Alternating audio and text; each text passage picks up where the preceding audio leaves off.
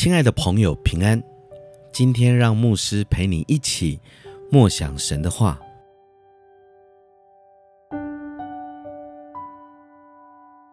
箴言四章二十三节：你要保守你心，胜过保守一切，因为一生的果效是由心发出。你是不是常常听到大多数人口无遮拦的这么说？完了，BBQ 了，我老了，死定了，没救了，等等的丧气话呢？甚至不觉得这些话有什么不对劲的，常常挂在嘴边呢？其实，我们一般人的思维都是倾向于负面的，比如说，容易专注白板上的黑点。听到口误的用词时，会取笑他人；比较家庭背景的好与坏；以就读学校来评断智商的高低，等等。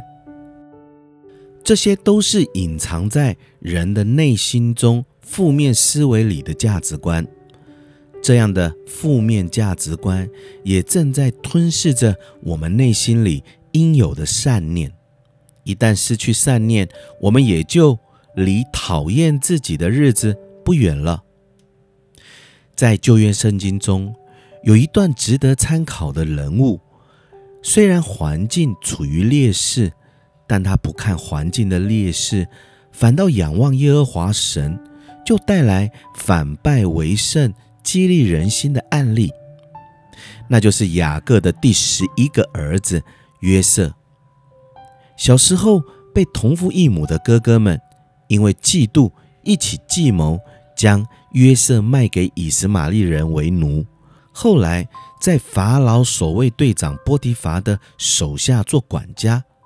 刚开始，波提乏对约瑟十分照顾，把全家的家务事都交给了他来打理。后来，由于约瑟的长相俊美，波提乏的妻子就勾引约瑟。约瑟不从，反被波提乏的妻子陷害，最后入狱坐牢。在入狱期间，司狱就把监狱里所有的囚犯都交在约瑟的手下，他们在那里所办的事都是经约瑟的手。凡在约瑟手下的事，司狱一概不查，因为耶和华与约瑟同在。耶和华使他所做的尽都顺利。他曾为九正及善长解梦，称三天后九正被释放，而善长则被处死。最后都应验了。官复原职的九正继续服侍法老，九正却忘记了约瑟。过了两年，法老做梦需要有人解梦，这时九正。才想起为他解梦的约瑟，后来为法老解完梦后，实践梦的讲解就成为埃及的宰相。在七年的饥荒中，雅各的儿子们来到埃及买粮食，却遇见了约瑟。约瑟对他弟兄们说：“请你们进前来。”他们就进前来。他说：“我是你们的兄弟约瑟。”就是你们所卖到埃及的，现在不要因为把我卖到这里自忧自恨。这是神差我在你们以先来，为要保全生命。可以从这段话中知道约瑟心思意念里的内涵。原来从兄弟们将他卖出去以来，直到入狱，又被遗忘两年。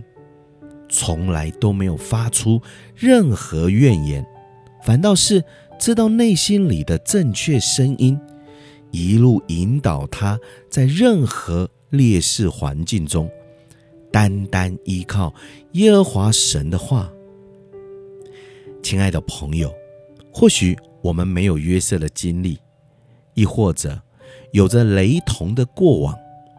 我想说的是，我们有一位。耶和华神的儿子耶稣是可以完美依靠的，纵然你所经历的是没有人能感同身受的。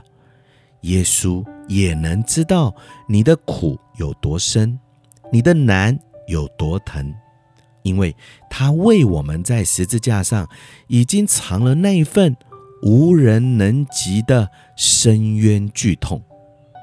每当你想起有位用生命深深爱你的耶稣，你就不会口无遮拦地说出负面的话语，甚至早已远离了一切负面的思维，因为你知道耶稣都已经在十字架上承担了。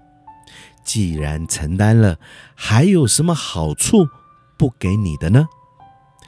让我们一起来祷告，亲爱的主耶稣，我感谢你。你的爱是如此的长阔高深，谢谢你在十字架上的完工，让我们的心思意念按着你的话语被保护、被照顾。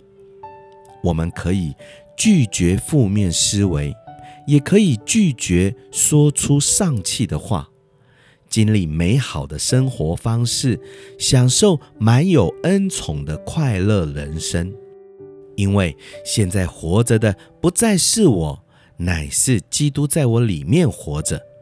我一生的果效，因着耶稣是我生命的源头，我已经经历反败为胜的得胜生命。祷告是奉基督耶稣的圣名，阿门。